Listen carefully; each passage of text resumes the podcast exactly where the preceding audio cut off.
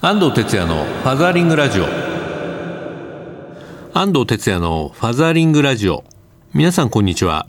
この番組は父親支援の NPO 法人ファザーリングジャパン代表の安藤哲也がパパにとっての耳寄りな情報をグッドミュージック乗せてお届けする番組です。はいというわけで今週も始まりましたファザーリングラジオですけれども。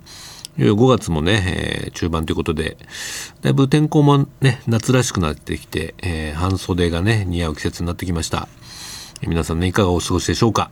えー、まあ、連休も終わって、あの、一段落というとこだと思うんですけれども、今年はね、あの、うちは受験生が2人いるもんですから、あんまりこう家にいない方がいいかなと思ってですね、最近は小学校2年生の次男を連れてですね、まあ、自転車のこう練習に行ったり、えー、プールに行ったりしてねあとね公園に行ってあのいろいろ水遊びなんかもねしてみたいなというふうに思ってます。えー、まあ、やっぱ夏はねこう少し外に出て、まあ、僕も最近ちょっと歩かなくなってきちゃったので最近新しいスニーカーも買ってですねあのなるべくこう外で歩くようになんかしてますね。まあ、あの別に健康対策ってわけじゃないんですけどもねあの子供とのその限られたその楽しめる時間をねえー、楽しんでいきたいなというふうに思ってます。ファザリングラジオではツイッターの投稿も受付中です。ご利用の方はハッシュタグシャープ84に FM をつけてつぶやいてください。それではファザリングラジオ今週もよろしくです。この番組は少子化問題の解決を目指す一般財団法人ワンモアベイビー応援団の提供でお送りいたします。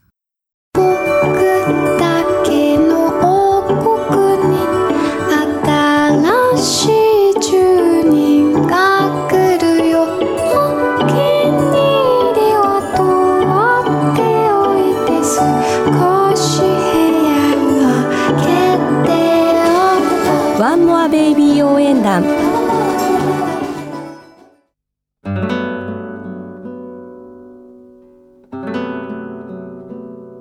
ァザーリングラジオ FM 西東京からお届けしています。えここからはトピックスのコーナーですね。子育てに関するニュースなど、パパたちに必要な最新トピックスをご紹介します。え今週は映画情報ですね。5月30日、ロードショーます、え夫婦夫婦日記という映画です。皆さんご存知でしょうか？こちらは原作が「がん夫婦日記」という実在の闘病ブログを書籍化したものが原作になっています。映画化にあたっては死んだはずの嫁が残された旦那の前に現れるというねこう設定が加わってまして、まあ、切ないリアルと笑顔がこぼれる、えファンタジーコミコメディが、え誕生したということです。主演は佐々木蔵之介さんと長作ひろみさん、えー、この2人は、えー、10年ぶりに夫婦役をね演じたそうで、えー、ちょっと僕もあのサイトで動画も見たんですけど非常に息の合ったねリアルな掛け合いをされてましたね、えー、夫婦を支える家族には、えー、杉本哲太さんとか、えー、高橋周平さんとかね、えー、演技派俳優陣が共演されてるようです。監督は婚前特急の前田弘二さん。脚本は「永遠のゼロ」を手掛けた林民夫さんになってますね。必死に駆け抜けた493日間。そこから始まる未来。ユーモアたっぷりに温かな涙に包んで送る夫婦の愛の物語と。こういったインフォメーションがね、えー、あったりします、えー、公式サイトの方にもいろんな方のコメントもね載ってましたね。タレントエッセイストのね小島恵子さん、え小島恵子さんね僕も、え結構あの切れ味いいコメントでいつも好きなんですけれども、えー、笑いながら泣きながら私たちはいつも明日を知らない。誰かと生きるってきっとうんと切ないことなんだというねコメントを寄せています。それからね僕もファザリングの仕事でよく一緒一緒になるんですけども俳優の杉浦太陽さん。夫婦の世界に引き込まれました。切ないお話だけどとても魅力のある2人の関係性。男女で作品を受け止める印象がだいぶ違うのではないでしょうか。僕も旦那であり父であることで共感することも多くそして妻の存在の大きさを改めて実感させられました。そうですね。あの当たり前にいると思ってるね、えー、まあ、パートナーがいきなりこうね病気で亡くなったりした時に自分はどうなっちゃうのかなってね僕もね時々思ったりしますけどもね。まあなんかそんなこと絶対起きないってね思ってるんだけどももしそんなことになっちゃったらね子供まだ3人いてどうやってこれ育てながら仕事しようかなとかですね本当にこういろいろ考えるんですけどもまさにこれが、えー、現実にね起きた方の物語がね今回映画化されたということになってます。ファザリングジャパンのパートナーシッププロジェクトもねありましてぜひこのパートナー、えー、と一緒に見てもらいたい映画「夫婦夫婦日記」は5月30日土曜日から全国でロードショーになります。今回ですね特別にファザリングラジオからこの夫婦夫婦日記のペア特別鑑賞券を1組1名様にプレゼントいたします。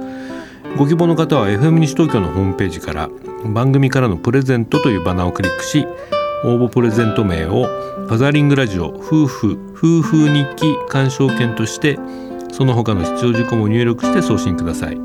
E メールをご利用の方は egao 笑顔数字で842アットマークウエスト-東京 .co.jp です。メールのタイトルにファザーリングラジオ夫婦夫婦日記鑑賞券係と入力しご住所お名前年齢電話番号番組の感想を書いてご応募ください。応募の締め切りは5月23日の、えー、放送終了後です。当選者の発表は商品の発送をもって返させていただきます。たくさんのご応募お待ちしております。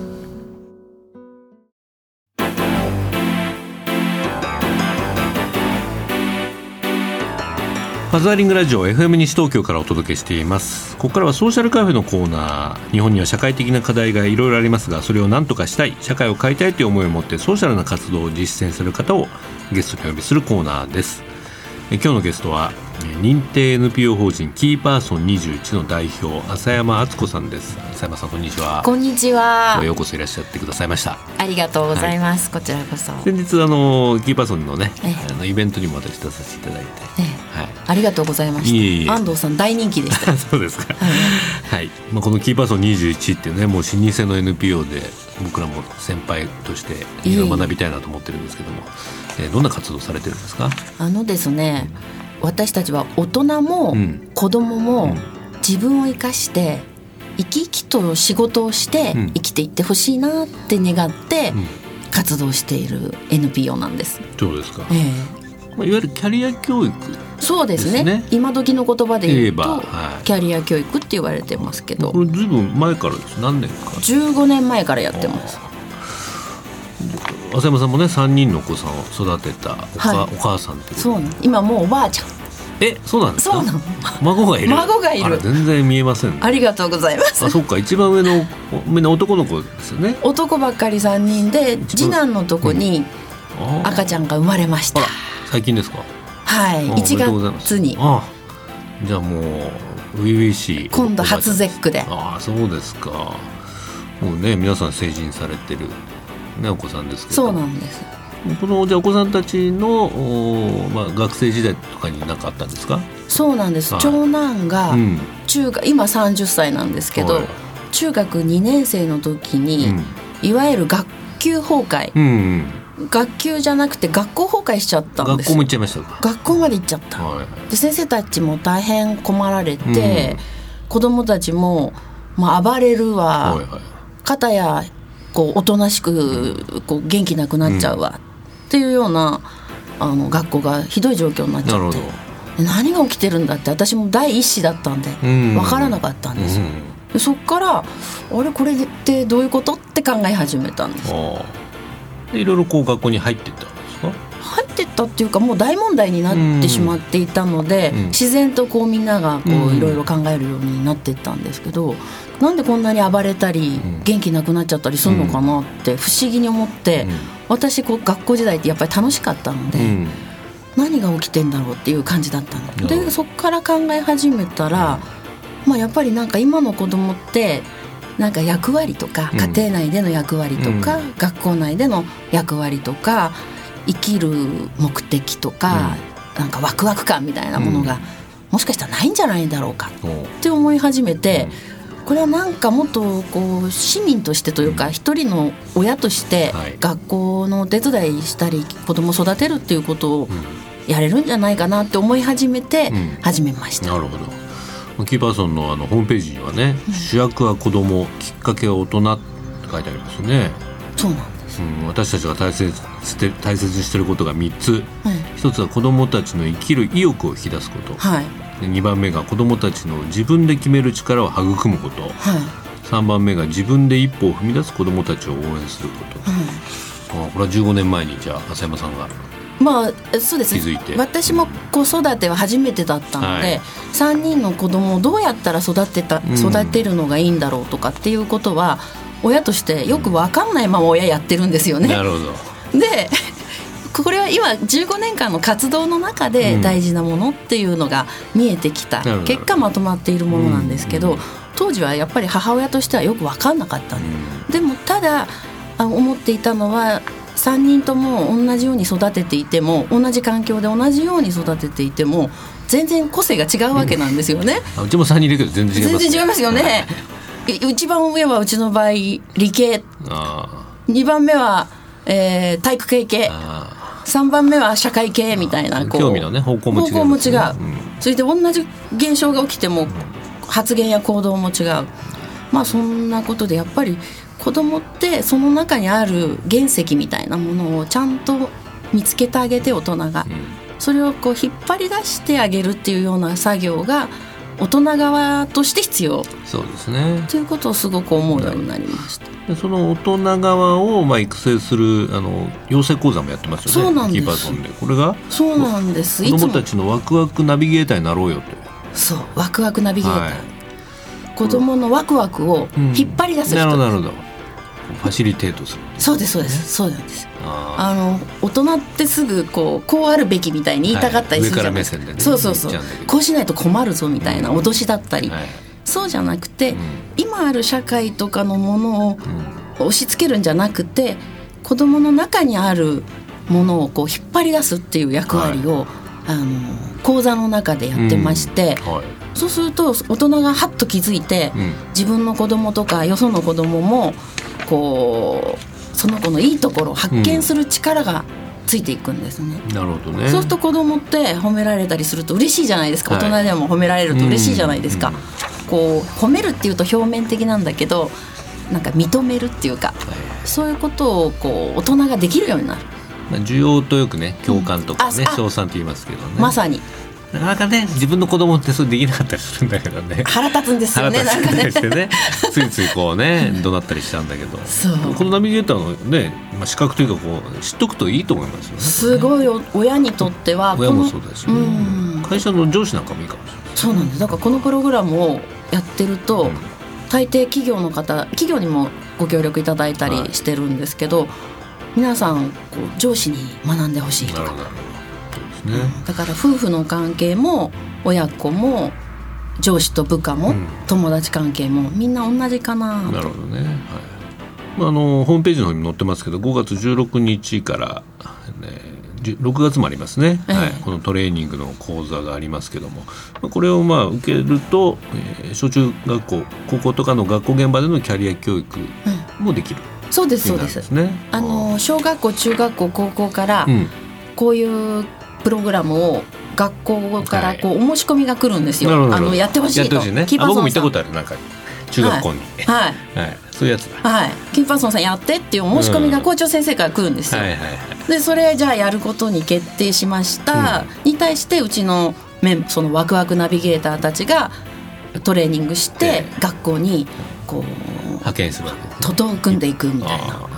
いいですね、えまあそれが普通の一般の方でもこれねえ誰でもできる。できるってことですね。この講座さえ受けてもらえればなるほどなるほど。ワクワクナビゲーターっていううん名前で子どもたちにあのつ伝えたり、ね。接触したり、えーできるんです。はい。はいまあ、興味ある方はぜひホームページにねチェックしてもらいたいですけど、まあはい今日はあの浅山さん川崎からあの来ていただきましたね。川崎といえばあのちょっと嫌な事件がね今年そうありましたけどもね。ショックだったんじゃないですか？ショックなんていうもんじゃないです。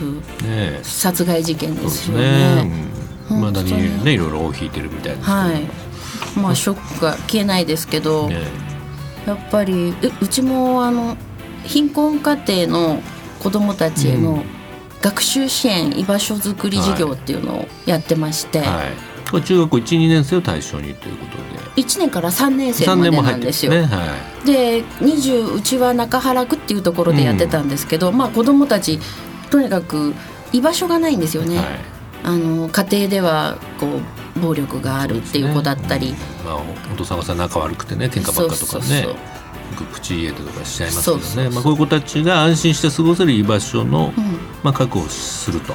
そうなん中原ワクワク学習会というんですか？そうなんこちらを毎週、えー、2回、えー、開催してるってことですそうなんです。だから目的は居場所を作るっていうことともともとは学習支援なんですね、はいはい、あの学習で落ちこぼれちゃった子たちを見て、それから居場所であるっていうこと、うん、それから私たちはキャリア教育の NPO ですから、はい、その特徴を生かしてやっぱり未来への希望を持つ、うん、将来こんなことしてみたいとか。まずワクワクエンジンを持ってことですね。ワクワクエンジンを発見させてあげちゃうっていう。そうですか、まあ、僕の場合はロックなんですけど。ロック。まあ同じですよね。同義語ですねこれ。はい。ワクワクエンジンロックですよ、ね、やっぱり子供も大人も持ってないと、はい、楽しくないもんね人生ね。大人もワクワクエンジン、ロック持ってほしいんですよね。ね、まあ、大人はねいろいろこう資源使えるけど、まあ、子供たちまだそういうのがね、難しいんでこういった浅山さんたちの活動がすごく大事かなと思うんですけどね、このあの学習支援居場所づくりはあの今後あの寄付をね募ってそうなんです。ちょっと拡大していこうということで。そうなんです、えー、レディー4にも上がってるんですよね。そうなんです、はい、ぜひあのホームページから。クラウドファンディングの「レディー4」っていうね、はい、検索して「はい、ーパーソン」と検索すると出てくると思いますんで、はい、ぜひご寄付を。そうですねちょっとあの川崎の事件ねもうああいうの二度と起こしたくないなっていう方は、うん、ちょっとこう関心持ってアクセスしていただけたらなと思いますねはいえー、川崎ジャパンも応援してます、ありがとうございます。お父さんたちなんでね、えー、お父さんたちもしっかりこういう社会の問題にかかっててほしいなと思いますんでね、えーえー、学習サポーターも募集してますで。すね。はい。言っときます、はい、またねいろいろタイアップしてイベントとかもできればなと思います、はい、ありがとうございます。はい。というわけで今日のソーシャルカフェは認定 NPO 法人キーパーソン21の代表浅山敦子さんにお越しいただきました。浅山さんありがとうございました。ありがとうございました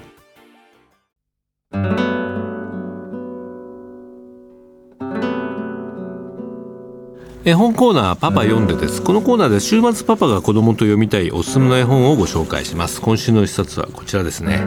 植木鉢ですという絵本です。ちょっと読んでみましょうかね。植木鉢があったので土を入れてのっぺらぼうを植えました。毎日水をやっていたら芽が出ました。次の日は葉が出ました。次の日は花が咲きました。変なセミが止まってミミミミミミミミと鳴きました。のっぺらぼうで亡くなったのっぺらぼうはケケケケケケケケと笑いました。そしてという感じなんですけどね。これ1ページずつあののっぺらぼうの植木鉢に見えたねのっぺらぼうの顔がどんどん出てくるんですけども、まあ、これちょっとねラジオじゃ伝えにくいんで是非ね現物を見ていただきたいなと思いますけど、まあ、いわゆるナンセンス絵本の極みのようなね本で。これ今小学校でもね僕読んでるんですが大人気ですね。もうみんなこう目をあまりにも怖くてちょっと怖いんですね中身はね、えー、みんな目をこう覆いながらねでもこの指の、ね、間から見るような感じのね子供たちだったりします。えー、本ナビにもこんなレビューが来てますね、えー、これもパパだな。大阪の女の子6歳男の子4歳の4パパさんからね来てます。表紙から全く想像がつかない内容のこの絵本。子供の反応も抜群で超おすすめなのでこの感想を読む前にぜひとも予備知識なしで読んでいただきたい絵本です。短いので何度も見せて見せてとはなりませんでしたが1回は必ず見せたいと感じました。ということですね。でもこれはもうぜひねパパに読んでほしいですね。多分ママ絶対これにえー、1000いくら使わないだろうなっていうそういう本当にねあのナンセンスな絵本なんですけども子どもたちには大受けの間違いないというね絵本を紹介しました、えー、今週の絵本は植木鉢です、えー、川端誠作絵、えー、BL 出版から発売になっています、えー、本ナビのリンクを Facebook に貼っておきます。今週のパパ読んででした。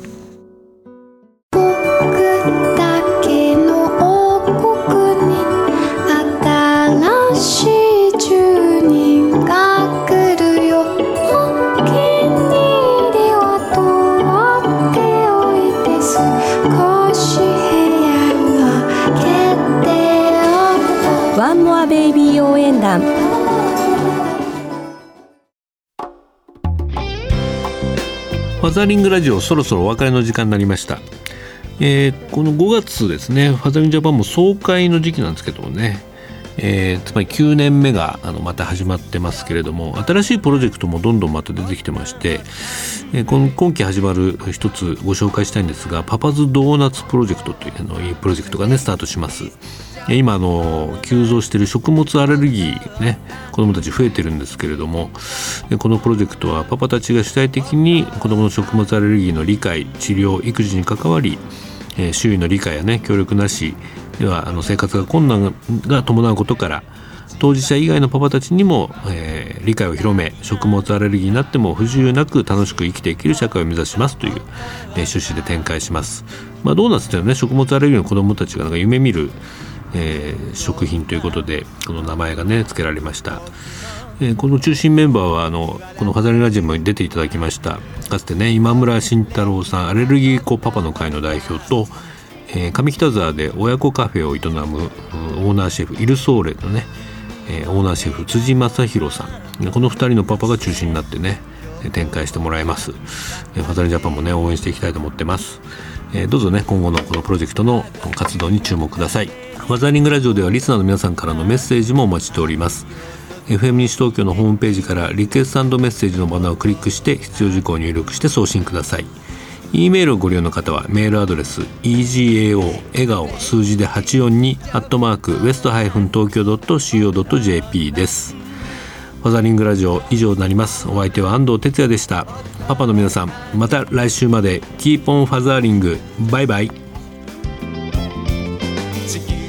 この番組は少子化問題の解決を目指す一般財団法人ワンモアベイビー応援団の提供でお送りいたしました。